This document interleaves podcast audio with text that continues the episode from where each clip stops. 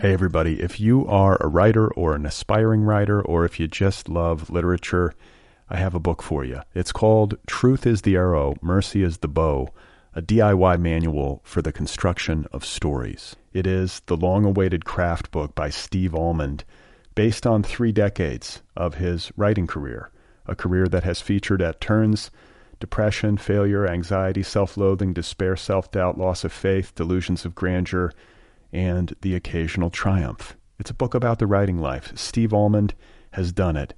He has embraced it, the full catastrophe, and he has lived to tell about it. The Boston Globe says, quote, This isn't just a book about writing, it's a book about honesty. And Richard Russo calls it, quote, one of the best books on writing I've ever read. It's also the funniest by a country mile. Once again, it's called Truth is the Arrow, Mercy is the Bow, a DIY manual for the construction of stories by Steve Almond, available from Zando. Go get your copy right now, wherever you buy books. This episode of Other People is brought to you by Audible, the world's premier provider of digital audiobooks. Over at audible.com, there are thousands of titles to choose from in a wide variety of genres, and you can play them on just about any technological device, whether it's your iPhone, your Kindle, your Android, you name it. And here's a terrific deal, everybody. Right now, for listeners of this program, Audible is offering a free audiobook download with a free 14 day trial. Go get yourself some literary classics like 1984 by George Orwell. Or how about The Sun Also Rises by Ernest Hemingway, narrated by William Hurt? Or go get The Color Purple by Alice Walker. Any one of these titles can be yours free of charge. To download your free audiobook, just go to audibletrial.com slash other people. Again, that's audibletrial.com slash other people. This is a terrific deal. It's available right now. These are books. You can listen to them. Go and get them. Oh my God.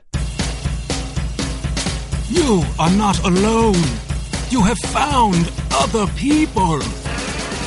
You and I have a friend in common. Every stupid thing that a writer could do, I've done. I think it's really beautiful. Big stated what? Struggle, you know? It was incredible. You know, it's like your head exploded seeing what was really there. And now here's your host, Brad Listi.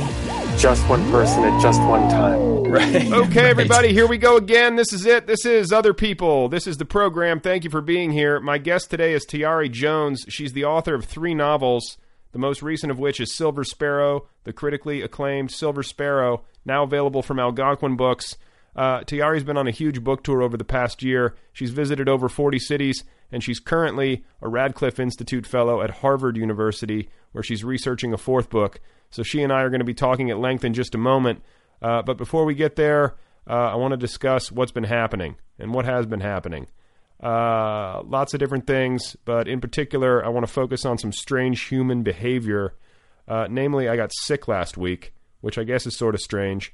Uh, I got some food poisoning and was decimated by a foodborne illness, uh, which had me in bed for like 30 consecutive hours at one point. So I was not in good shape. And as a result of the illness, I had to cancel some meetings and appointments uh, and so forth. And I did this via email generally. Uh, and what's interesting about that is that when I would write these emails, uh, I would apologize, obviously, but I would also include uh, mention of the fact that it was unusual for me to be sick. Like I, I would emphasize that.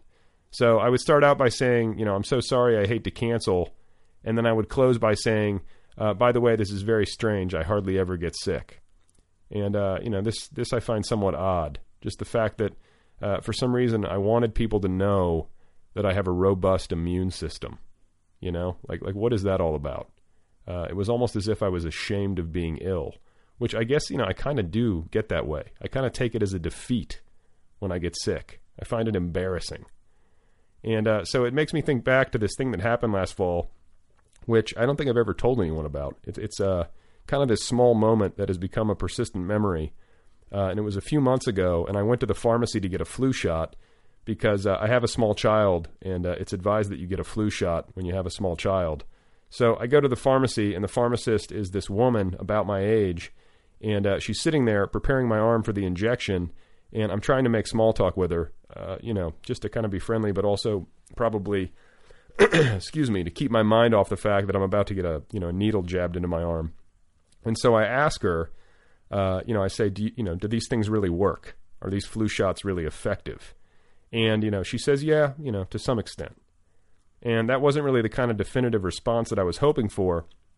So then I asked her, you know, did you get one? Did you get a flu shot?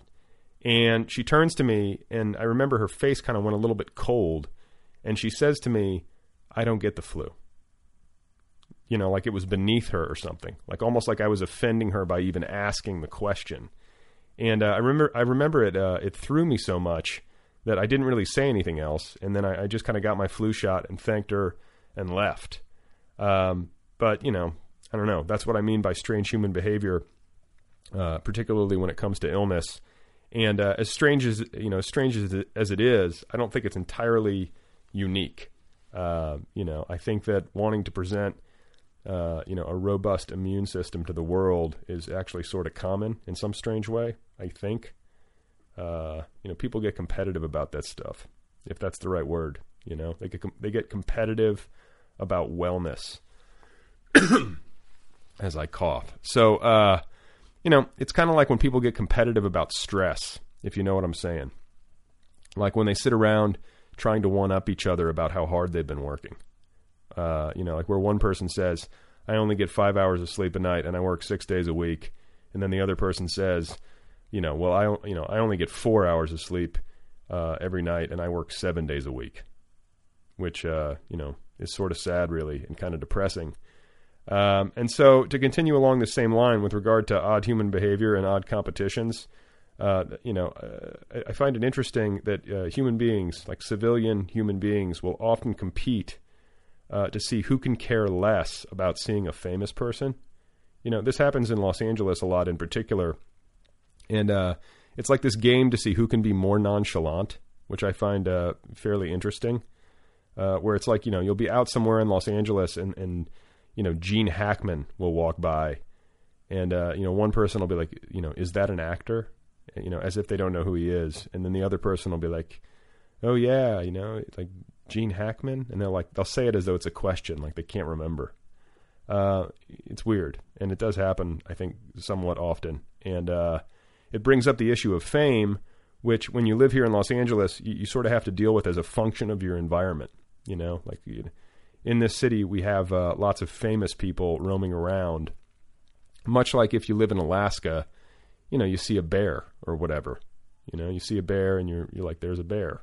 But in Los Angeles, instead of a bear, it's uh, it's like Laurence Fishburne or someone. So you don't take a picture of him. You know, you don't take a picture of Laurence Fishburne. You know, you just you just recognize that it's Laurence. You know, Laurence Fishburne, and uh, you know, and he's in his natural habitat. So uh, I do recognize famous people when I'm out in public. I'm actually pretty good at that. And from an observational and curiosity standpoint, I do enjoy seeing them in the wild in their natural habitat. And I can remember some of these moments. Uh, like uh, I remember, for instance, seeing Leonardo, Dica- uh, Leonardo DiCaprio with his dad at the grocery store one day, uh, and they were there buying, you know, noodles or whatever. And the reason I knew that it was his dad was because it was Father's Day, and I kind of put two and two together, uh, and it was sort of nice. And uh, you know, I see Charlize Theron a lot for some reason. Uh, I see Paul Rudd uh, every once and again. I saw Beck one time at the mall. I ate dinner next to Britney Spears one night. Uh, you know, this was like when she was really crazy, uh, and I found her much taller than I expected, or maybe she was wearing you know heels or something. But the point is that you know, it's not to sit here and name names. Uh, the point is that I lead what I consider to be a pretty boring life, and uh, I'm not a hugely social person in Los Angeles. Uh, you know, especially in the context of like the Hollywood entertainment machine. But you know, just as a function of living here, you run into these people, and uh, it's like if you you know if you live in New Orleans, eventually you're going to see a parade or two. And so uh, I don't talk to you know I don't talk to these people. Uh, I would never do that. I'm too shy, and just think that you need to you know respect some some boundaries. Uh, you know, unless it somehow happens naturally, uh, or unless I'm really drunk, which uh, which has happened a couple of times. But the truth is that uh, I don't really want to talk to them. I want to watch them, and so I wind up pretending that I don't recognize them, which is kind of what I'm driving at. And so uh, beyond that, I, I, really don't get any kind of like thrill uh, out of seeing them. You know, beyond like raw curiosity, unless the famous person has some sort of relationship to my childhood, in which case I find that you know that's kind of the key to my excitement. You know, like that's what really triggers it is is if it's uh, somebody from my childhood and then somebody who's kind of lesser known from my childhood, especially. So to give you an example, uh, one of the people that I got most excited about running into was the woman who played Chevy Chase's love interest in Fletch, the blonde woman. Remember her? She was really pretty. Uh, she's married in the uh, in the movie. She's married to the the character named Alan Stanwyk, and her character is named Gail Stanwyk. And uh, I had a huge crush on Gail Stanwyk when I was uh, growing up in like elementary school and junior high and whatnot. And so, uh, you know, a while back I was at the grocery store and I run into Gail Stanwyk after all these years. And in that instance, I got so excited that I almost said something. I almost did. And of course, I wanted it to be witty, and I was rehearsing it in my mind. And, uh, you know, I wanted it to be good. And I started playing out these scenes in my mind. Uh, and when I do that, you know, it usually winds up being a situation where, you know, in my fantasy, it goes over extremely well. Uh, and, you know, with Gail Stanwyk, I, I think I imagine saying some line from Fletch or something uh, something that, that I'm sure she's probably heard a million times before. But in my imagination, my delivery was impeccable, and she wound, you know, she wound up like laughing hysterically, and the cashier laughed, and like the guy bagging groceries laughed, and it was like one of those scenes where like everyone within earshot was laughing. So it was kind of like a delusion of grandeur. And uh, so anyway, the point that I'm driving at, and it might not be much of a point, is that fame and Hollywood fame in particular in this weird way like makes act you know it makes actors out of everybody and, and it makes performers out of non-performers and uh, you know uh, almost nobody knows how to handle it. Almost nobody knows how to handle fame especially not out in the wild. You know in controlled environments in like controlled fame environments it's fine. And you know anybody can really manage that. But when you're out in the wild you know fame becomes this sort of like third party entity. And the irony is that, you know, I'm in the grocery store and I'm standing next to Leonardo DiCaprio looking at noodles, and I'm the one giving a performance. And I'm giving a really good performance, I think, because uh, I'm playing a guy who doesn't recognize Leonardo DiCaprio. I'm acting, and, and maybe so is he. So what I've realized, I think, is that, you know, there are procedures that seem to be in place with respect to fame, like behavioral protocols and it's it's kind of similar to the wilderness. Like if you encounter a mountain lion in the wild, you're supposed to kind of make yourself tall and make a lot of noise. And when you encounter a famous person in the wild, you're supposed to pretend like you don't even see them, which is completely absurd, uh, especially when you consider that these people have kind of worked their entire lives in an effort to be seen by as many people as possible. So, frankly, uh, the whole thing is really uncomfortable and sort of strange and interesting uh, much like being sick is uncomfortable and strange and maybe sort of interesting. And uh, yeah, that's all I really have. Uh, I think we should get on with the show. Gail Stanwyk, uh, I love you. Thank you for giving such an iconic performance in Fletch. And uh, please know that I have a robust immune system. Hey, everybody. If you are a writer or an aspiring writer, or if you just love literature, I have a book for you. It's called Truth is the Arrow, Mercy is the Bow, a DIY manual for the construction of stories. It is the long awaited craft book by Steve Almond, based on three decades of his writing career, a career that has featured at turns depression, failure, anxiety, self loathing, despair, self doubt, loss of faith, delusions of grandeur, and the occasional triumph. It's a book about the writing life. Steve Almond has done it. He has embraced it, the full catastrophe, and he has lived to tell about it. The Boston Globe says, quote, This isn't just a book about writing, it's a book about honesty. And Richard Russo calls it, quote, one of the best books on writing I've ever read. It's also the funniest by a country mile. Once again, it's called Truth is the Arrow, Mercy is the Bow, a DIY manual for the construction of stories by Steve Almond, available from Zando. Go get your copy right now, wherever you buy books.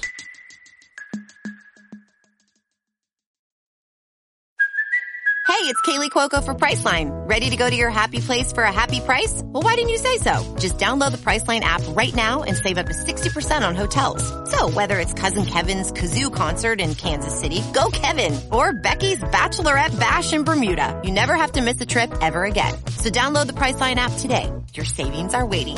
Go to your happy place for a happy price. Go to your happy price, Priceline. Um, so how are you? Everything's good? Yeah, everything's fantastic. Yeah? Yeah. Why? Um, well, I guess I'm writing and that makes me happy. Okay, when you're working on a novel?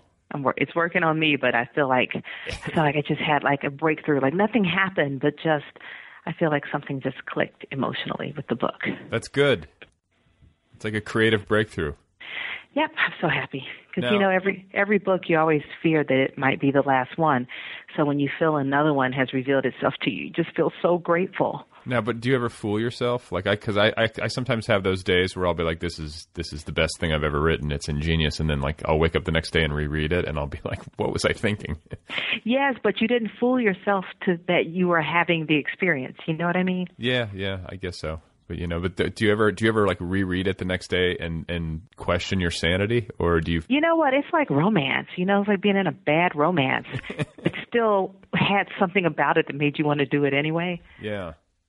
And I think it's just like that, really. And sometimes it's a good romance, sometimes it's a bad romance, but it's all thrilling. And so, but to you know, today the the the particular book that you're working on, you feel like this is a good romance. That you're in a good relationship with your book. Yeah, yeah. I think I, I feel like it really cares about me. It does.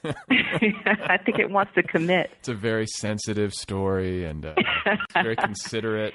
It understands me. You know. yeah, yeah. It's always nice when that happens. So, uh, I don't know, uh, you know, a, a whole lot about you, and I want to, I guess, start with you know where you're from. You're from Atlanta. yes, I am born and raised. Okay, so tell me about that. And and uh, you know, I should also say, like, one of the things I really want to ask you about uh, is the uh, child murders in Atlanta in '79 to '81. Because I was, is, is that, and I think those are the years, but Yes, those was- are the years. I was reading, uh, you know, your bio, and '79 to '81, I would have been like four and five years old, so it wasn't, I wasn't quite tuned in at that point.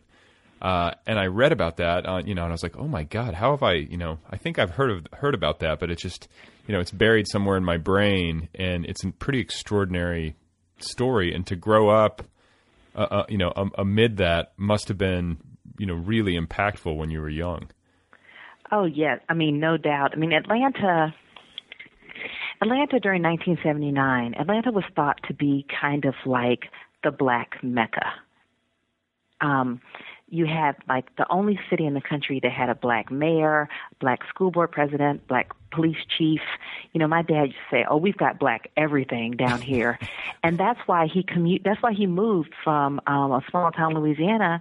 He moved to Atlanta to take part in the everything. There are five historically black colleges in Atlanta, and so my uncles, like everyone in the family, moved to Atlanta because it was like the promised land. And then there were these murders where ultimately about 30 African American children were were killed. And I say about 30 because different people argue about what the actual number was. But the official number, I think, is 28. And it completely changed everything in our parents as a, as a child, actually. I think that I was not nearly, I was not as impacted as much as our parents because for our parents, it felt like a kind of post civil rights defeat Yeah. But as a kid it was just um it was just something that affected the way we came of age. I was about 10 years old. And what i took away my takeaway from the child murders was that some children were way more vulnerable than others and that i was as a middle class child with you know two parents and a lot of supervision that i was safer than other children. But i had done nothing to deserve that safety. So I think what it taught me was about privilege. Oh, that's interesting. That's actually pretty deep. That's actually a pretty deep read on it. And you had that understanding as a kid. Well, it was very clear. Like, yeah, I mean, it was very clear where the children who were murdered lived, Right. and I didn't live there. Okay. Yeah. That makes And I sense. and I was old enough to know that I live where I live, not because of anything that I did. You know, I don't pay bills. Right. and that's what I learned. I I I went of age understanding something about privilege. I think that we, and that was one thing in writing Leaving Atlanta, all the characters in my first novel are children. And I think the thing that I learned is that children are just as complex as adults, that you are essentially the same person as a child that you are now. Yeah, You're still the same you. I think so too. I think so too. Like, uh, I, I was just talking about this uh, not too long ago. You know, like there, there are certain. I mean, obviously you change over time, but there are certain uh, major components to your personality that if you you know stop and kind of trace them back, we're, we're sort of always there. Oh yes, or when you see your old friends. I saw an old a girlfriend that I hadn't seen in a long time, but we were children together, and she's the same. Exactly. Okay, I mean, yeah, because that's weird too. Is that you know you can with certain people, especially if you were close friends as a child, you know you lose touch with with people, or you don't talk to them as much as you you used to because you live in different places and you've gotten busy with you know work and family or whatever. And then, uh, but then you, you see them again, and, and a good amount of time has elapsed, but you kind of pick up right where you left off. I love when that happens, or I love And, and I think that's important when you write child characters is to not put them in the box of a child and make them limited in terms of the possibility of what they can know and understand. And just remember that children are people. I mean, you know how they say kids are people too, but kids are full characters too. Yeah, I, yeah, and I, I, I totally agree. Uh, but do you ever find because I find this sometimes uh, in you know books that are narrated by children that uh, there's all you know oftentimes kind of like this precociousness and this like wise beyond their years uh, you know uh, perception that I don't know I, I understand its function in storytelling but sometimes it can frustrate me because I feel like you know God when I was 15 I was just an idiot. And like this young 15 year old narrator can like see the world with like, you know, the eyes of like an 85 year old like shaman, you know? Yeah, that's just bad writing though. Like it's Yeah. it's I think with any voice, you know, you go for authenticity in voice because you also see child characters written poorly in the opposite direction. They're like too naive by half. So do you, I mean, yeah, that's true too. I mean, it's just, it's hard to do. And, uh, what, you know, what, aside from, you know, just making sure that the character, the child characters themselves are fully fleshed out and, and aren't necessarily, uh, limited. They're not two dimensional. Like, what are the other things that you did? Like, did you hang out with kids? Do you have children or, you know, do you know what I'm saying?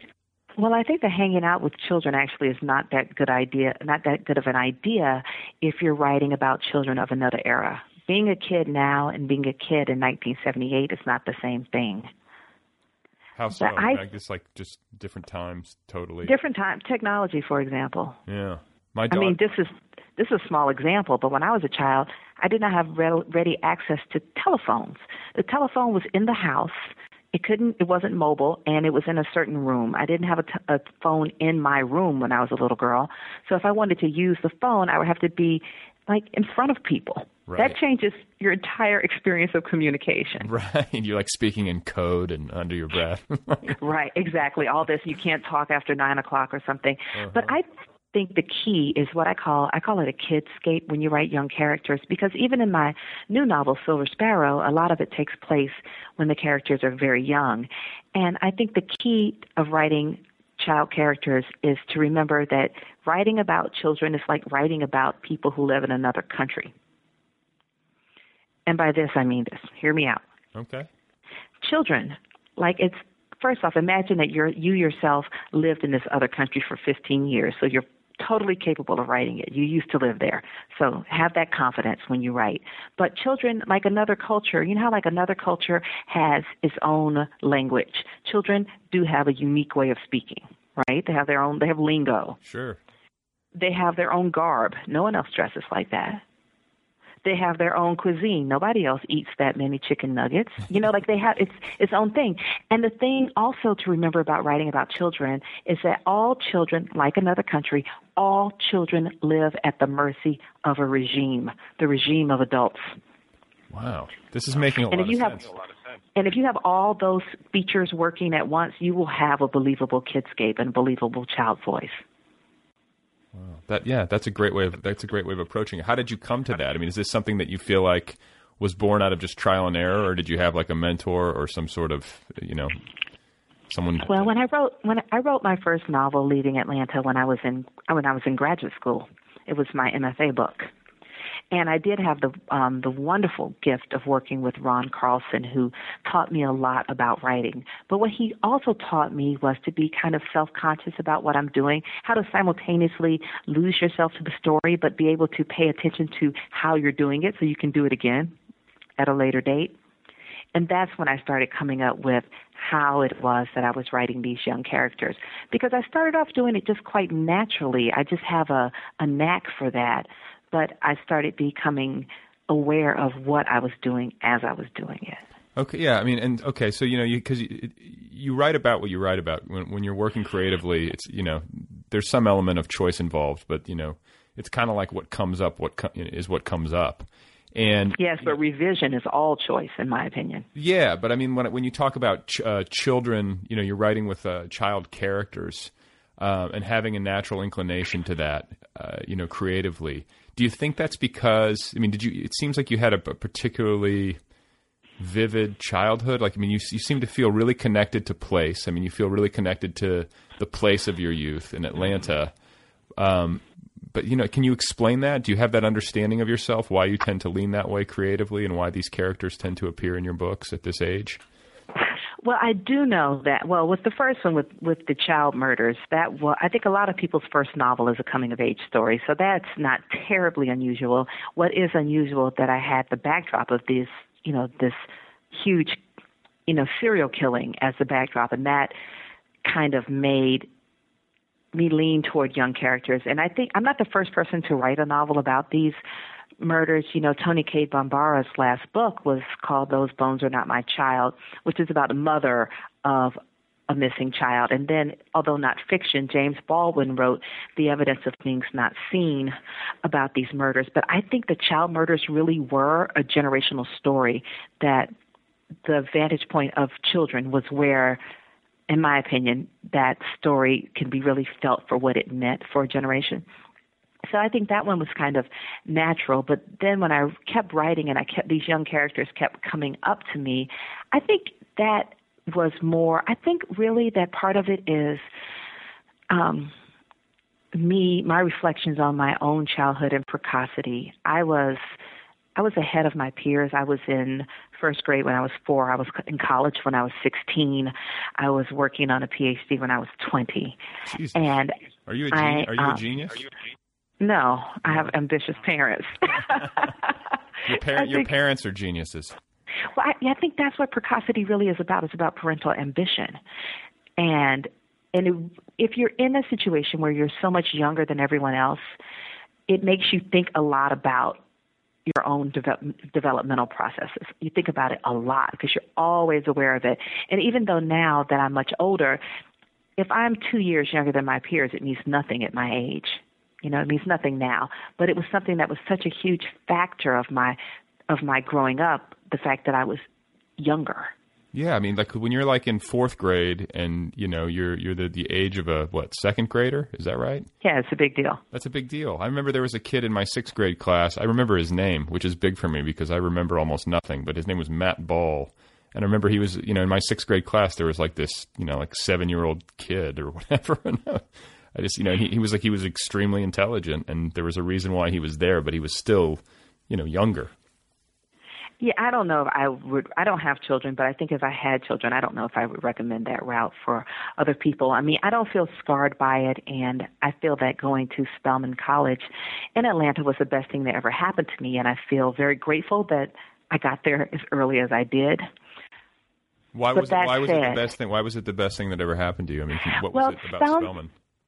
Well, you know, it's um African American Women's College, and it was the first place I got, you know, the value of of women's education. You know, like you hear people who were students at the Seven Sisters saying how just how empowered they felt being at a women's college. Well, that's what happened to me um, at Spelman. It was the first place I'd ever been where I felt encouraged to think kind of undisciplined thoughts and that I could be a creative writer if I wanted to, that I could be anything if I wanted to, that my mind was for my own betterment, not just as evidence of something for someone else, that this my thoughts were my own and that they were fascinating. That's what I learned in college. So it's yeah, it's like higher education performing its actual highest function. You know, like Yeah, yeah. I mean, I felt like it just. I'll never. I just feel like I'm a different person. I feel like my parents sent me to college and they never got their kid back. Yeah, yeah. Isn't that funny though? That because I mean that was their ambition, I'm assuming, or at least part of their ambition for you, and uh, and then it happens, and it has maybe unintended consequences. You know, Uh, do you know what I'm Yes. saying? Like you know, like oh wait, so that means that you're you're gone and you're going to head off in this direction. Okay, you know, just With your own wild thoughts. Right. So okay. So what kind of kid were you? I mean, you're you're younger than all of your peers. You're obviously bright, and you're. Um, I assume you were a good student, and so, but like socially, like were and then uh, you know, in terms of your family, like were you uh, kind of a, a wild kid, or were you pretty, uh, you know, good kid, or Oh, I was a completely good kid. I was I was what I often refer to as I was like an invisible girl. I was younger than everyone else. I was considered, you know, I was bright. But I think that when I think that when girls do their homework, it's seen as you being nice because if you're doing your homework, you're not chasing boys.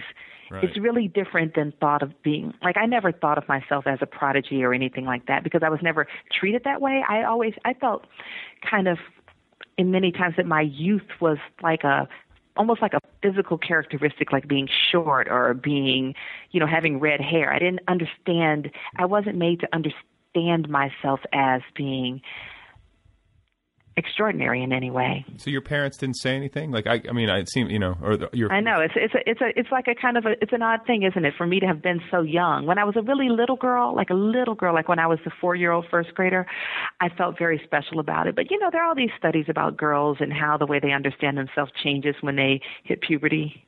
Yeah. Well, what and what happens then? Well, that they just become more thinking of themselves as how they fit in socially, how how they think they look. You know, like it's just a whole different thing. You know, there's been so many studies on that. So I was just kind of an invisible kid. I was younger than everyone else. You know, which means that I w- and I wasn't a mature looking kid. So I was a person that looked like a kid among high schoolers that looked like high schoolers. Right. Well, yeah. I mean, like I remember when I was, I mean, especially when I look back on photos, but when I was a freshman and I looked at seniors, like uh, it was like they were adults. Right, and And and I I, was- wasn't. Yeah. I mean, and then it must have been doubly so for you because I mean, if I was a what a fourteen or fifteen year old freshman, is that the age that you were then? Then you, Yeah, but boys are always a shrimps Yeah, for a right. long time. I, don't, I don't know what you're talking about. I have no, no idea. But but I always wrote. I wrote my whole life. I wrote when I was a little girl. I always wanted to write, but I never thought it could be a life for me. Um, I thought that it was just something I did. It was kind of an extension of reading a lot. You know, when girls read a lot, it's seen not that you are necessarily thirsty for knowledge, but it's just kind of an extension of being a good girl. yeah. You know how Chris Rock has this joke that I hate that Chris Rock says, as a father, what you want from your daughter, all you want from your daughter is to keep her off the pole, you Oh, know, yeah. meaning the stripper pole. Yeah. Yeah. Yeah. And and I think though that that's in a way kind of true that that many times is the ideal for girls is that they not be in trouble, they not be bad, they not, you know, act out. And that's that's when you know you have a good daughter. But that doesn't do anything for your mind, you know, just so I wrote, but no one was saying, "What are you thinking about? What are you writing about?" It was like, "Oh, she's a nice girl. She's over there with her pencil. That's cute." She's writing about strippers. Who knew? Yeah, I know, right? But they're like, "That's cute. That's chaste. We like it." So, uh, so what kind of uh, you know when you were a kid, what were you reading? I mean, you were reading above your grade level, obviously, but were there books that really like set you on your course that you can remember? I loved East of Eden by John Steinbeck. I thought that was the best book ever. That was it. Oh my God, it was so good. Yeah, yeah. No, I mean, no. It's like it's it's always interesting. Like, and, and I mean, was there anything from when you were younger? Like, did you have a favorite book as like a really young girl? When I was a really little kid, I really loved this book called Roll of Thunder, Hear My Cry. Oh my goodness, that thing turned me out. Yeah, no, I mean, I, I had like similar experiences, like where like I remember like Shel Silverstein was huge for me, and uh, I remember hiding that book in the library at my elementary school. The So- Giving Tree? Uh, that one, but also where the sidewalk found- ends and all that stuff because it was. I thought the Giving Tree that that disturbed me. I felt so bad for the tree. it's like a horrible story. I had actually there was something on uh, the Nervous Breakdown, uh, my lit site recently about uh, author photos and uh, how they never turn out well or something. But you know, someone uh, pointed out and uh, you know Shel Silverstein's author photo and just how creepy it was back in the day. Yes, it is. I looked at it. Re- I had reason to look at it recently, actually. Yeah, I just I, I forgot about that, but I do remember as a kid being like, you know, this is really funny stuff, and you know, I really like it, but that guy looks really scary, you know. I was a big Judy Blume fan as a kid. Huge Judy Blume fan. Me too. Me too. Like Freckle Juice and uh, Dear Mr. Tales of a. Did you know this is the 40th anniversary of Tales of Fourth Grade Nothing? Wow. Yeah, I mean, all those books were very big for me. I remember, you know, that, that's another one. I, I kind of don't give Judy a, a, enough credit. I read all those books. Well, I am, you know, I'm on team Judy Blume in general, as but also because you know she introduced me to the to my publisher. No, no kidding. You so you know Judy. I do now. I met her quite. I mean, this was like just the gift of my life. I call her my fairy godmother. I was. At, I gave a reading, and she enjoyed the reading, and she knew that I was in need of a publisher for my new book, and she put my hand in the hand of the publisher of Algonquin and said, "You should take a look at her." No kidding. I could have passed out because I didn't know who she was. I thought she was just a kind stranger. No, okay. So wait a minute. Let's let's paint this picture a little bit. Like where where was this where was this reading, and why was Judy Blume at your reading?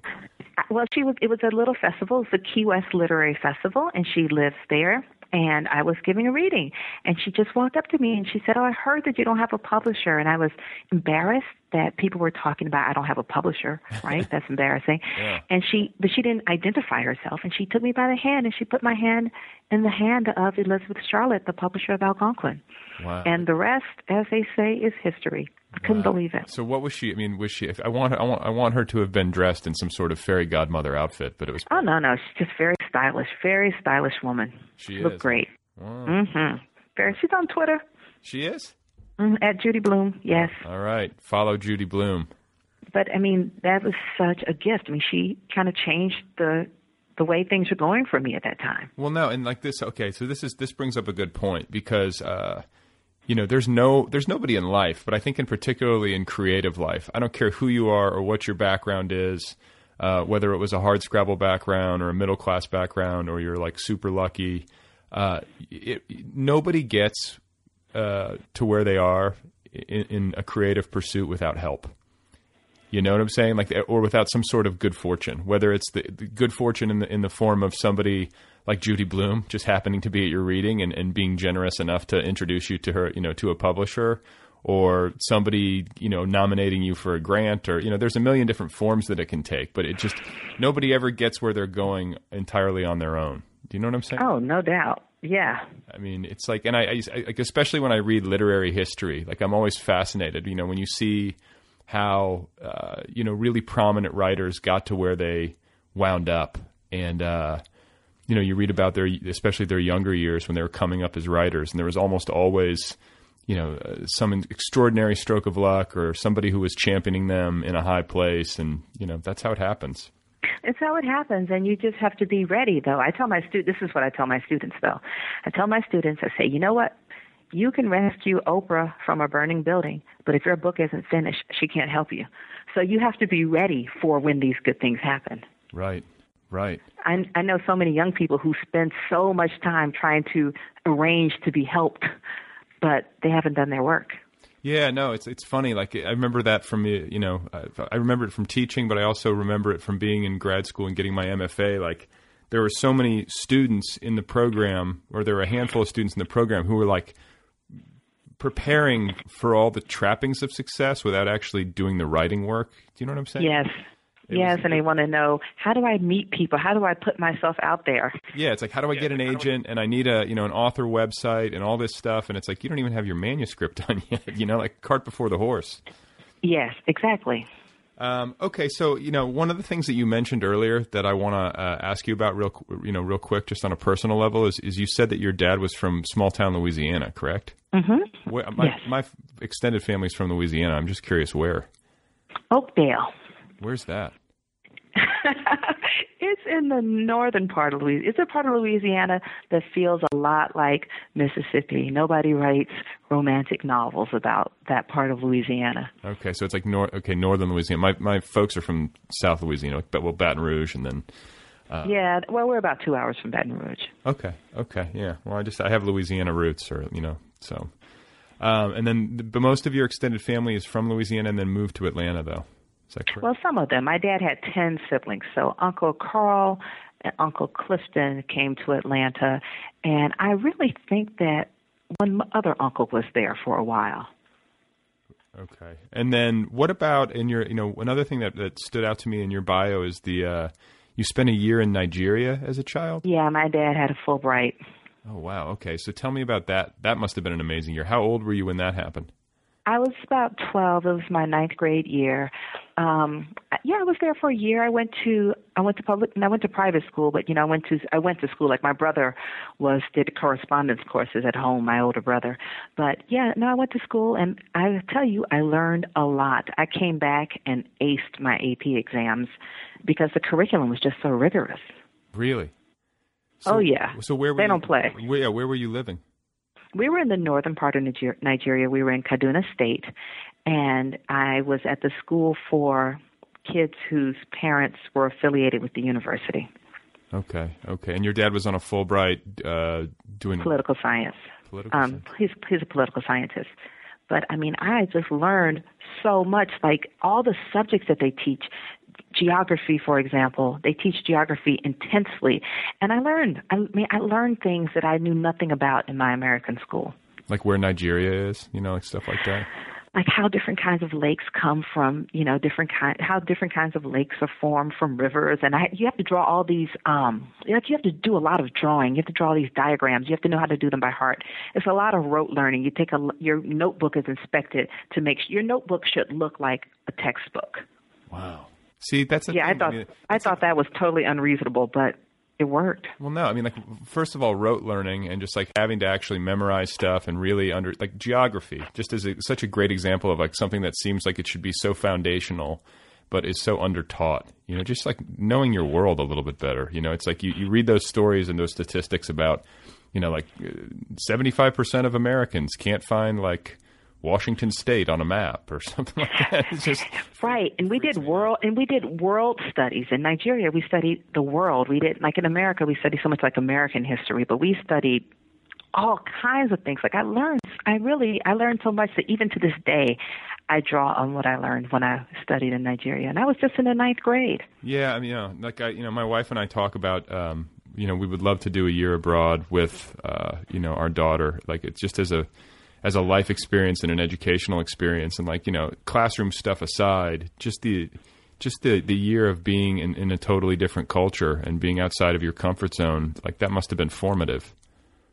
Yes and you know but when you're when you're a young person very often you can get in a new comfort zone pretty quickly. Even in ninth the, grade? Even in ninth grade? Like it wasn't like there you weren't freaked out or anything I mean, I was really angry with my parents for uprooting me from my high school life just when I thought I had a chance to be normal. Then now I was the kid that was going to live in Africa. I was like, really? Like, do you really think that I, I need this right now? Right. But um, but one thing that I got really into and it has and I've stayed into it all my life is I became an avid letter writer. I would write letters to my friends every day. My friends back home, that's like and a, they that's would a teenage thing to do too. You know, you want to keep in touch and Yes, and it's part of the culture there too that everyone is always writing letters. And lunchtime, the kids were writing letters to their friends who lived wherever. And then the mail person would come and pick up the mail. And then later on in the day, the mail would be delivered. And everyone was anxious for mail delivery. See, this is okay. This brings because I'm a I'm a big uh, I write a lot of postcards uh, and I write letters, but I, I tend to do more email than like long form letters. But I do write postcards because, and I call them like old school text messages, just because. That's cute. Yeah, but you know, it's like they're quick, but they're personal, and I can fire them off and drop them in the mail. And I just think that getting like, some form of like handwritten correspondence in the mail is like the most underrated form of entertainment out there. Like it's just, it's a shame that people don't do more of it. I mean, I, I love getting something in the mail. You know. Well, I'll send you a letter because I write letters in the morning to to warm up my book calisthenics when I'm getting ready to write. I type letters on my typewriter. Yeah, no, I do. You know, that's exactly. I mean, as a warm up exercise, I think it's great. There's something sort of freeing about it, and uh, and it's just. And, and I also think that, you know, because you can sit there and warm up any number of ways. You can like do a free writing exercise, or you can, you know, try to recall some memory or something. But when you're writing a letter to somebody, I, I like it because it feels like you're doing something productive at the same time that you're warming up. Do you know what I'm saying? Like it's and you get mail back. Right. Well, hopefully, but I see. I have so many friends who are like, "Oh, thanks so much for the letter," and it's like a text message. oh, you need some new friends. yeah. Right. so, who's your? I mean, do you mind me asking? Do you have like favorite pen pals? My favorite pen pal is um, a writer named Pearl Cleage, who was my she was my teacher in undergrad, but now we've just become good friends, and we have pen pals strong for 20 years now. So I'm already seeing like the collected letters. I, mean, I can see this. This is this is going to happen. You know, it's so funny. I was talking to her, and she was saying that she had sold her papers to Emory University, and my heart started beating. I was like, "What are the implications of that for me?" Right. And just imagine the letters I've sent to her over the last 20 years she was the one who wrote to me and told me that I could quit graduate school the first time. Okay, so wait, you quit graduate school? I quit graduate school a couple times. Yes, I was um, doing a PhD at the University of Iowa in 1991, 1992, in that time, and I was doing a PhD in literature, and I just hated it so much. But I was always told, "You finish what you start." And I was just so unhappy and I wrote her this long letter about how unhappy I was and all this and it was long like maybe 3 pages single space. And she sent me back a postcard and said quit. Don't feel guilty. It's your life. Wow. And I felt like oh you're right. It is my life. So and I quit. why did you hate it so much first off, I mean, I was studying for a degree in literature, and I'm a I'm a writer. You know, like Saul Bellow said, I'm a bird, not an ornithologist. Right. right. So I just, you know, wasn't doing my thing, and I mean, I hated Iowa. I hated. I'm I'm from Atlanta, and I was living in Iowa. yeah, that's a change. Yeah. So no, I just had to get out of there. Okay. And how old were you then? I was 20 when I went, and 23 probably when I quit. God, so, and you were working on a PhD. Okay, okay. So you quit, and then what? Then I went and I taught um, developmental reading to adults in Texas for a couple years, couple three years. Um, decided to write a novel. I bought a laptop computer. It was like the first laptop ever invented. It weighed like 17 pounds, and I was very proud of it. And then I um, applied to the novel. Of course, was no good, as you can imagine, which is not I feel I don't feel troubled about it. It's funny. I wrote it. I sent it to an agent. The agent didn't want it, and that was the end. I'm so grateful that I didn't stick with it because it wasn't good. But anyway, I went to the University of Georgia to do a PhD in creative writing. You know those kind of programs. Sure. And I was in that program for about six months. And when I was there, they sent me to AWP, whereupon I met a woman who ran the MFA program at Arizona State, and she said, You should drop the PhD, get an MFA. I'll help you. I'll mentor you. You need to tell me in a week. Wow. And I said, Oh, no, ma'am, I can't move to Arizona. I said, It's hot out there. And besides, they don't have the King holiday. right. And she says, Actually, there's been a voter referendum. And I said, Oh, who knew? And then I moved out there. And that was it. So Iowa to Georgia to Arizona State, but you and at, and at Arizona State you stuck. At Arizona State, I stuck and I wrote Leaving Atlanta. Okay. And that was like a two year program? It was a three year program, but I um I I got the book contract after I had been there about a year and a half. I finished the book. And so I decided to finish in two years. So you must have been like, look at you, and you, you must have been like kind of a hotshot at school if you you know if you're in the middle of your MFA and you sell a book, right? Well, you know what? It wasn't really that kind of culture at Arizona State. I did. I was the only one, you know, to whom this happened, but I was not a hot shot. No. You weren't okay. I feel like that. I mean, I don't know. I feel like everybody is sort of whenever somebody's book sells, it's kind of like the the orphan who got adopted or something. You know, like.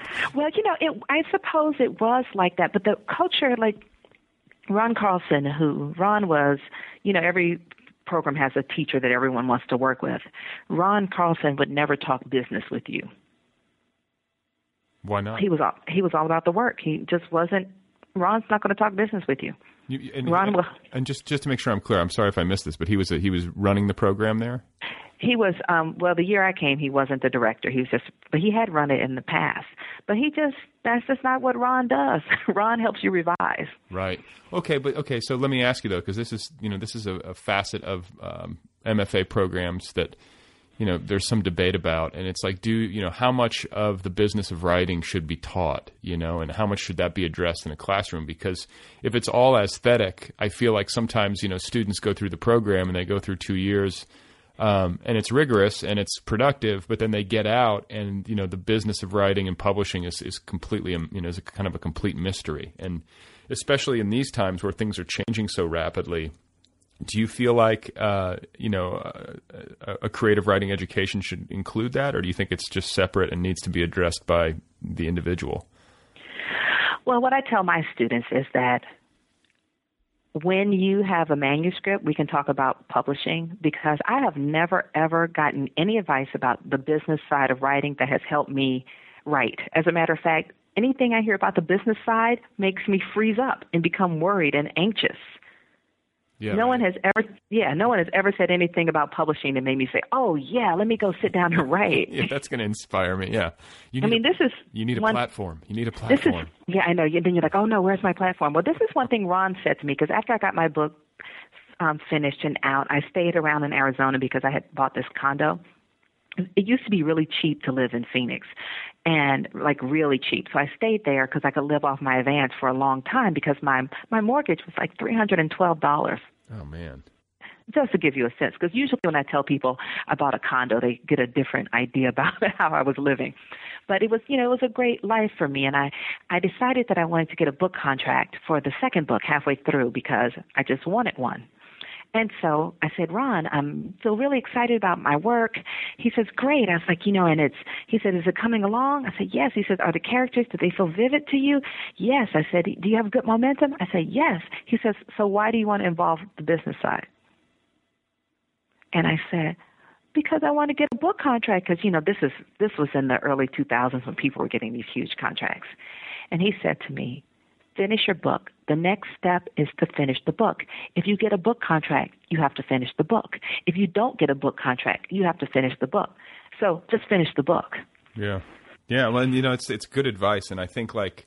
You know, my brain. I, I'm obviously engaged at a, a, a variety of levels. Whether you know, running a website and doing this show, and then trying to write, and you know, as far as the writing side of it goes, you know, and then when you're out there actually trying to make a living from your work and actually sell books, uh, it can be overwhelming and it can be, you know, I think it's a, it's like a, it's kind of a constant conversation and a, an immovable mystery as to how books sell. You know, I think there's some stuff that you can do to help the cause, but ultimately it's just word of mouth uh, that moves books. You know, people reading something, loving it, and then telling their friends about it. That seems to be kind of the, the central way that it's done. And if that's the case, if that's true, um, and even if it's not true, like if if the book isn't good, what does it matter? So just focus on that. Just be as good as you can possibly be, and the rest should take care of itself. I mean, I guess. And also, I am not even sure how much education you can get about the system anyway you know, like people say you need to be educated about publishing. Like you said, it's changing so much. So what I would have learned in school is probably irrelevant now anyway. Oh God! And like I mean, when I was in graduate school, and this is not an exaggeration, I would say a majority of the professors that I had were 65 or older. It was like the AARP, you know, for whatever reason. A lot of the teachers had just been there a long time, and the, you know when they went out to get agents, it was like 1955. Yeah, things. Yeah, things are just so different. And also, I mean, I believe that I don't know. I'm people probably. I'm a little self-conscious about saying that people shouldn't worry so much about the business side because it makes me feel like a it makes me feel like I sound like a privileged person saying, "Oh, it's all about the art and no one should worry about eating." But I think I just I'm not sure how much you can control those other factors anyway. So I think that being obsessed with the business side of things by and large doesn't get you anywhere anyway. So you might as well write a better book. Yeah, well, yeah, exactly. And well, it can make you freeze up, but I mean, at the same time, because um, you do have to kind of parse it. It's like if you focus on that stuff too much, it can have a detrimental effect on your creative output and your mood. um, and also, just does it work? I'm not convinced that it works. I meet people who are hustlers and they're always trying to find an angle, but I'm just not, for most of them, it doesn't even work. So, but improving your book works every time. Yeah, I mean, the writing, yeah, it's about being really, really good and writing books that really connect with people. But you know, there is also kind of. I mean, when you publish a book, you do a book tour, correct? Or you're out there doing some promotional stuff. I know. I did 50 cities. You know. Oh, we'll see. So you're yeah. So I mean that that part of it is still there, and you know I think you you know you, you do whatever you can to fight for your books. You know I think every writer who goes through the hassle of writing a book and getting it published, you know when that happens, like the way that I've always sort of uh, analogized it is to say. You know, it's it's like having a kid and the kid goes off to school for the first day, and you just don't want him to get beat up on the playground, kind of thing. You know, so you, you want to protect it, you know, and you want to do whatever you can to make sure that it's uh, that it has a good chance. You, do you know? But nobody can teach you. But no one can teach you that. That's something you really. That's on the job training. No one can teach you that. Yeah, and and you know what? You do it instinctively. You know, like once the book is out there, then all of a sudden it becomes uh, sort of second nature to do whatever you can. And and you know, fifty cities. I mean, how, how many? Yeah. How, how many weeks did that unfold over? Was that like a? It's kind of still going on. I just got back um, from San Diego yesterday. I've been on the road pretty much since. Um, I have a great pub. Algonquin is an amazing publisher. I've been on the road since I think we kicked it off with the LA Book Festival in April. Wow. Yeah, Algon- I hear nothing but great things about Algonquin, and I actually work with uh, Algonquin authors and with Michael Taeckens, and I believe that's how you pronounce his last name. But uh, they, they're wonderful to work with, and I, you know, the authors that I know that are published there just sort of like rave about them uniformly. Yeah, I mean, I feel that I feel that we have done for Silver Sparrow everything that they could think of. I feel like they they threw everything, they put everything behind this book. I have a fantastic team, and I feel like things, you know, went really well. But I also have a um a personal publicist, a freelance publicist that I work with as well. And who is? Do you mind saying who that is? Um, Lauren Cerand. Oh, okay. So okay, so you work with Lauren. Yeah, no, I know Lauren. And what do you We've been together a long time. We've been together since '05. Oh wow. Okay. So yeah. So like, do you think that? Uh, I mean, is that something you recommend uh, to authors who are trying to figure out how to get the word out about their book? Do you think that having? I mean, obviously having both can't hurt, but I mean, do you feel like having a personal publicist is an advisable thing? I think if you have a good one, I mean, I really think it's about finding the personal publicist that's a good fit for you. If you have one that's not a good, it's like it's like having a husband or something. Like if you have a good husband, it's a good thing. If you have a bad husband, it's a bad thing. Right. Well, how did you meet Lauren? Um, someone referred me to Lauren years ago when I was working on my when I had just finished my second book, and I sent her a copy of my book, and I wrote her. It's so funny. I wrote her this earnest little letter about writing and why I write and what I want, and she wrote me back an earnest letter about why she wants to help writers, and you know, it was like love at first letter exchange for us. But it was that we had the same, you know, we had the same kind of ideas about why I wanted this story out there. And I think that's the key that you really need to feel a personal connection with your personal publicist and you're on the same page. Like I feel that Lauren and I are partners in this. Yeah, yeah. Well, and then you know when you do a publicity cycle for a book, is there? Do you have like? A, I mean, I feel like a lot of writers, especially in you know contemporary times, uh, you know, it's it, it, can be kind of a full time job, uh, just promoting a book and doing all that needs to be done. Like when you publish a book, do you set a period of time aside in your mind where you say, okay, for the next six months, you know, this is going to be the focus, or are you know, are, are you juggling, or do you know what I'm saying? I think you have to know when to say when because there's always another hoop you can jump through to try to help your book. You you can set aside a period of time. I knew I was going to devote the summer to promoting Silver Sparrow, but now I'm at the Radcliffe Institute on a fellowship, and I don't want to burn up my Radcliffe time trying to hustle my book. Yeah. Yeah. So, you know, Lauren and I decided we were just going to dial it down, and so that's what I've done. I've had to pass up some opportunities that look really good, but I just need this time. And also, you're just a human being. You can only do so much, and that's another thing. You just have to decide how much energy you have, and also be able to enjoy your life. You don't want to promote so hard that you don't enjoy your life or that you're like you know obsessively checking your amazon ranking you know oh god i never i never look at i never i never look at that but i think just you just want to enjoy your life and be able to enjoy the success that you have. It's very easy to be so busy looking at the next thing. What's the next thing I can do? What's the next thing I can get?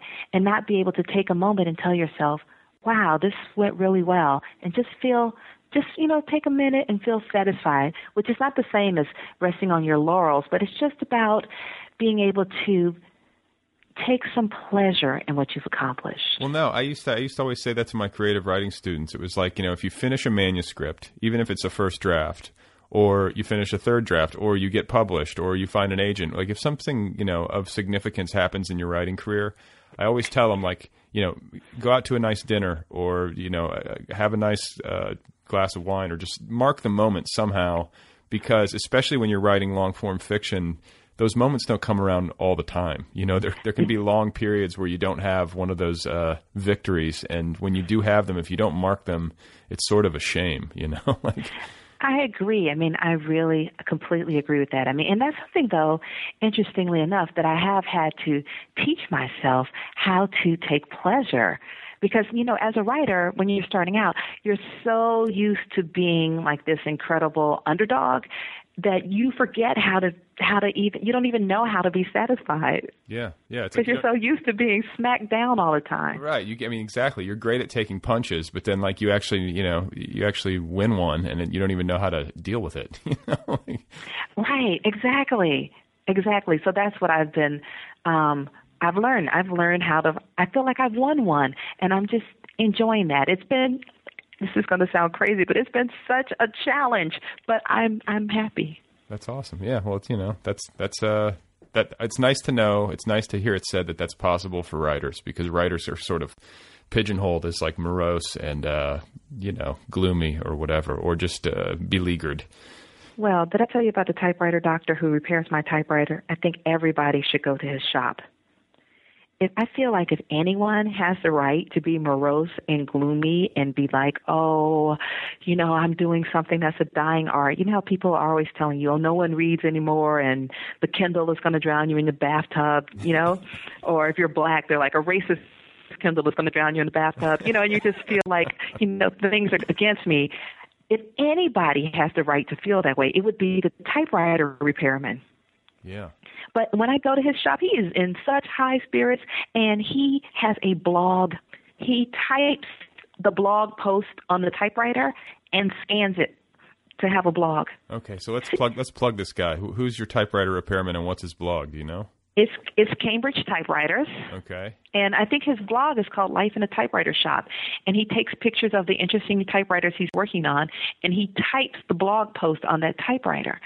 But the reason I think about him so much is because, I mean, that is the, he's the happiest person I know. Yeah.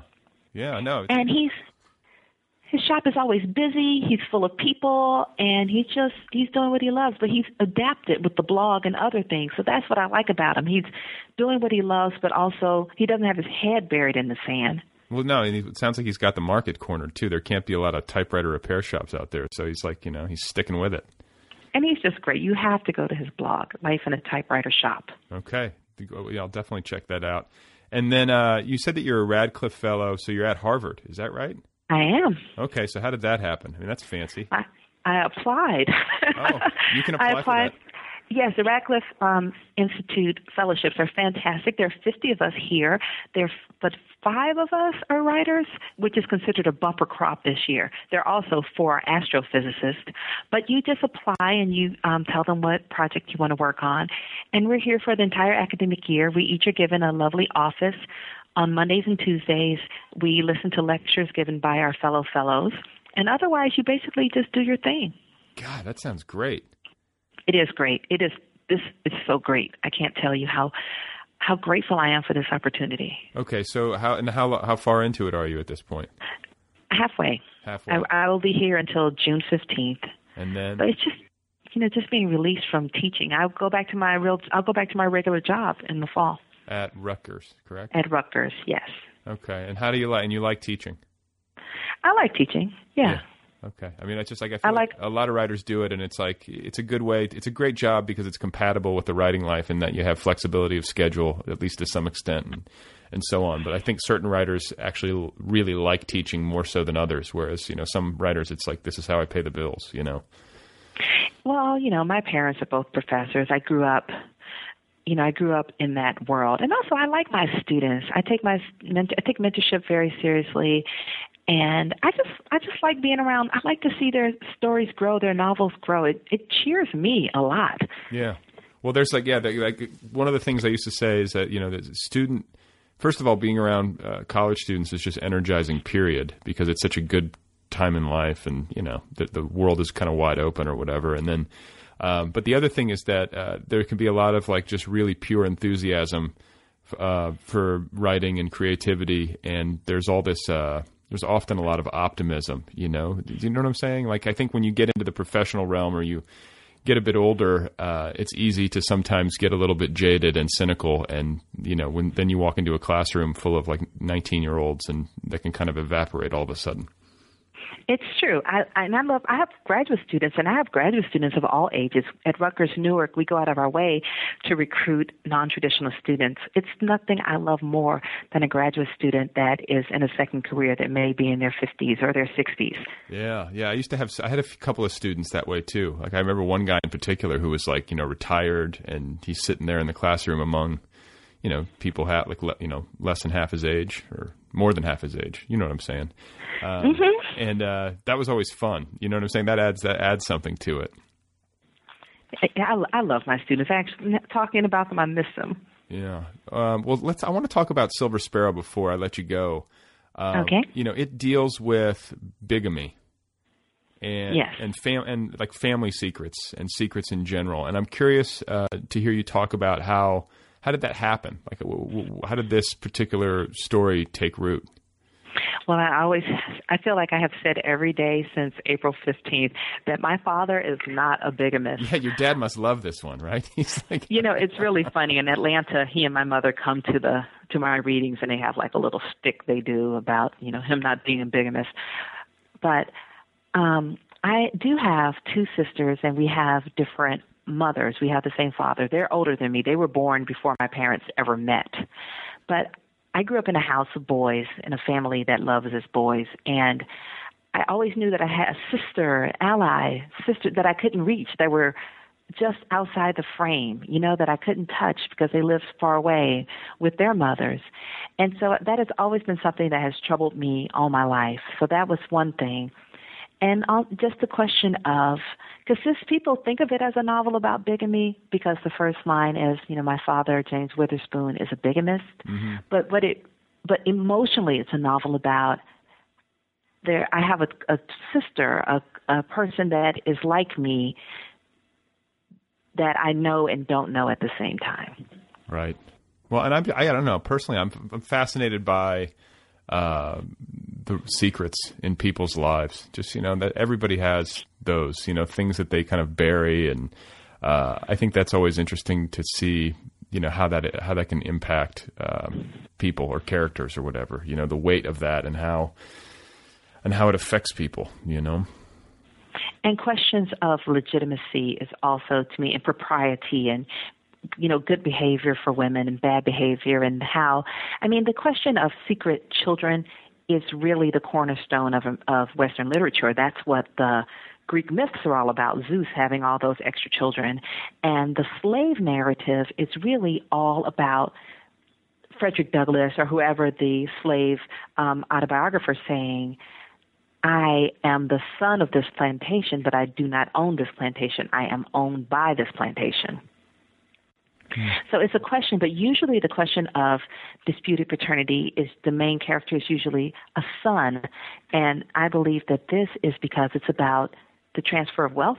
You know, whether or not someone is an heir. Right, right.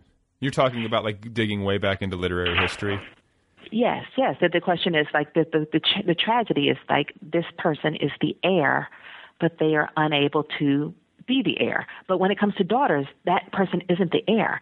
And so then the question becomes like in Silver Sparrow, if Dana, that's my character, is the secret daughter, then her mother is not the man's, you know, legal wife, then that kind of shame and this idea of being the other woman, the outside woman, the outside child trickles down to her yeah. in a different kind of way. Yeah, yeah, yeah. Well, it's it's fascinating and uh I guess I'm curious. So, last thing I'll ask you is, I'm curious to hear you talk about how you write.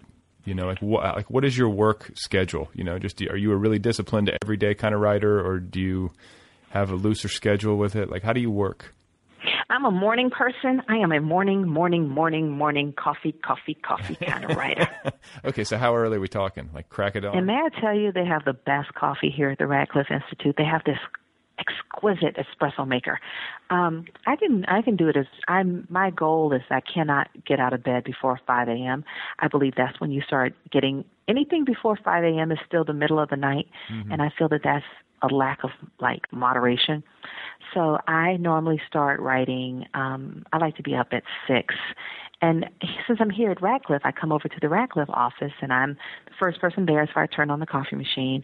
And I like to get a couple early, early hours in, definitely. But my schedule here at Radcliffe is different than my normal schedule because I'm not teaching, etc. When I'm teaching, I try to get in two two days a week of good writing. of good writing. I And mean, how- it's not great. it's not hours? ideal. How many hours? Um, I usually can get if I can get three, I'm good. Yeah. Okay. Okay. So that's that's heartening because I have so many things going on schedule wise, and like that's about where I'm at. And uh, you know, I used to, you know, when I was younger and I was single in my 20s and I was uh, getting my MFA, I could put more time in. You know, and it's just like then life sort of intrudes. You know. You know, you have to make your schedule around what your responsibilities are. Right, I mean, this is one reason why every time someone says, "Oh, Virginia Woolf says, you know, a writer needs a room of her own," I really cringe because so many people don't have rooms of their own, but it doesn't mean that they won't get their book done. Right. I feel like it's really discouraging to people to hear that. I mean, a room of one's own is nice. I mean, for me, the best writing place is the MacDowell Colony because you get that little house of your own. But I wrote my first book literally in my closet with clothes in the closet too, desk and clothes in a closet. Yeah, no, I mean it's so funny. Like there's a I, who did that? I can't remember who did that blog of like writers' spaces. Uh, but there was like, Oh this- yes, I remember that. You know what I'm talking about? Where there are like all these great Mhm. photos of like writers in their workspaces, and like sometimes you see these writing rooms, and like it's the most beautiful office with like it's so you know beautifully furnished with like a view, and you know I've like I remember writing my first book like just like staring at a blank white wall, like sitting at the same desk that I had in my room when I was like in seventh grade. You know, like Yes, I mean you do what you you know you do what you have to. And like, what if you're like a single mom with with kids and you don't have space? Are, are we going to say that that person can never be a writer? No, it's just going to take her longer to get her book out, but she's going to get it done. So what's your? I mean, okay. So and I and I totally agree, but I'm curious. Uh, what is your ideal writing space? Like, do you have a dream, like a, of a place that? I know you said MacDowell Colony. Like, would you want to be somewhere? Yeah, I like cozy. I like cozy. in the woods or in the city? Um, in the woods. In the woods. Okay. See, like, in the woods because too much to do in the city. I would like to be in the woods. I want to be casually dressed. I want to wear overalls because I like all the pockets so I can put paperback book in there and, and I can just be really comfortable. I want to be wearing fuzzy like fuzzy slippers. Like I'd like to be really comfortable. I have like little weird quirks. Like I want um lots of lip balm. When I get nervous or frustrated, I just apply lip balm. I don't know why, but it makes me feel better. wow, this is a really specific fantasy. I like this. So, I'm like fuzzy slippers, overalls with paperback book size pockets, and then lots Uh-huh. of lip balm and some really, really good caffeine. Yeah, really, really good caffeine. And that's in, at MacDowell, you know, they give you a large thermos of coffee and you can sip from it all day. Oh, and so do you need uh like because this is something like for me like I need to be first of all I can't be in public. People who can write in public mystify me. Uh, unless I have headphones on, I guess, and I'm really like you know lost in music and I'm just focused. But I want to be closed off in a in a quiet room, maybe with like headphones on. Uh, and I don't want a view. Almost, I think if I had a view, I would just be looking out the window at the view. Does that make sense? I actually like a view. I like a view, but I do like to be in private, obviously, because how of how I'm dressed. Yeah, yeah. I mean, you're not going to. I mean, dress up. Though I Yeah. have, I have had days. Have you ever had days where you're like, you know what? I'm going to dress up a little bit when I ride today, just to like see if that affects it. Do you ever do that? No, no, no. Mm-mm. I'm me in my overalls and my fuzzy slippers. But you know what helps me a lot is to clean the workspace before bed because then I've started the process before bed. So then when I wake up, all I need to do is I want to be able to get up, walk to the table, sit down. Everything's ready. Cup, my cup is there. Everything's ready. Oh, that's a good idea. And then what about like, like there's the other one, the old one about like you know leaving off at a place where you know what's going to happen next. No, I don't do that. You don't do that. But you got it all. But I do like the idea of kind of like sorting everything out so that when you get up in the morning, it's just ready. You know, your workstation. Yes, and you and when you went to bed, you had it was ready. It was started. You know, so you just have to wake up and do the next step. Uh, okay, well, so what's the next step in terms of writing? Are you working on something new, or you, you... it's working on me? Oh, that's yes. right. That's right. We talked about that. So you, uh, how far along are you? Not very. Not very, but it's getting going, and you can feel it. I feel like I had the best idea. I think I'm ready. I was talking to my um, assistant Sarah yesterday. I was taking her out for a little holiday meal, and it just clicked for me. I think she's my lucky charm. You so you verbalized it to her? I did, and she's a wonderful assistant, and so she smiled at me and said, "That sounds great." Yeah, that's. I mean, that's. I think that's kind of that. That might be kind of common, where like if you're wrestling with a creative idea in writing, uh, and it's been sort of brewing in your subconscious, and then you wind up talking to a friend or a confidant or something like that, and all of a sudden you, you kind of spit it out. Uh, you can see it clearly for the first time. I feel, I feel like that's happened to me before, where it's like I didn't even realize how how well I had a handle on it until somebody asked me about it, and suddenly I start rambling, and you know it becomes apparent.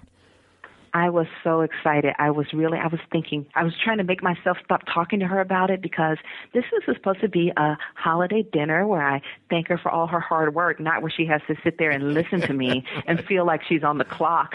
Right, right. Well, I guess I'm not going to ask you too much about it because like I'm superstitious for you, but I am too. But yeah. it's good. That's all I'll say. It's good. Okay. I really, I, I really, I'm into the characters. They have. I will tell you, my heroine. She has a great name. Her name is Celestial. Isn't that a nice name? That is a nice name.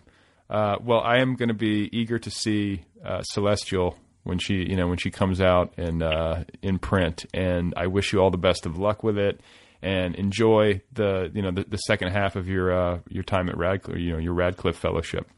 Well, thanks for having me on your show. I really appreciate it. Yeah, no, it was fun to talk. All right, everybody, there you have it. That's the program. That's Tayari Jones. Her latest novel, once again, is called Silver Sparrow. It is available now from Algonquin Books. You can find her online at tayarijones.com. And Tayari is spelled T A Y A R I. Uh, she's on Twitter. Her handle is at Tayari, and you can find her on the Facebook as well. This show has a website. It's otherpeoplepod.com. It has a Twitter feed at Other People Pod. I have a Twitter feed at Brad Listi. The show has a Facebook presence. And if you want to email me, uh, the address is letters at otherpeoplepod.com. Thanks to Kill Rock Stars for all the great music. Be sure to check out killrockstars.com. And uh, let me plug the Nervous Breakdown as well. That, once again, is my online culture magazine and literary community. You can find it at thenervousbreakdown.com. Uh, in my opinion, it features some of the better writing on the web. Uh, you know, hundreds of fine authors, uh, many of whom have been on this program before. So go check it out. And uh, otherwise, in closing, uh, you know, weird human behavior, weird human uh, competitions. Uh, you know, telling people that I rarely get sick. Uh, it's something I definitely feel like I got to stop doing. I feel like that's uh, that's problematic on some level. Uh, but I am comforted by the fact that I didn't tell anybody that I never get the flu, which you know my pharmacist did.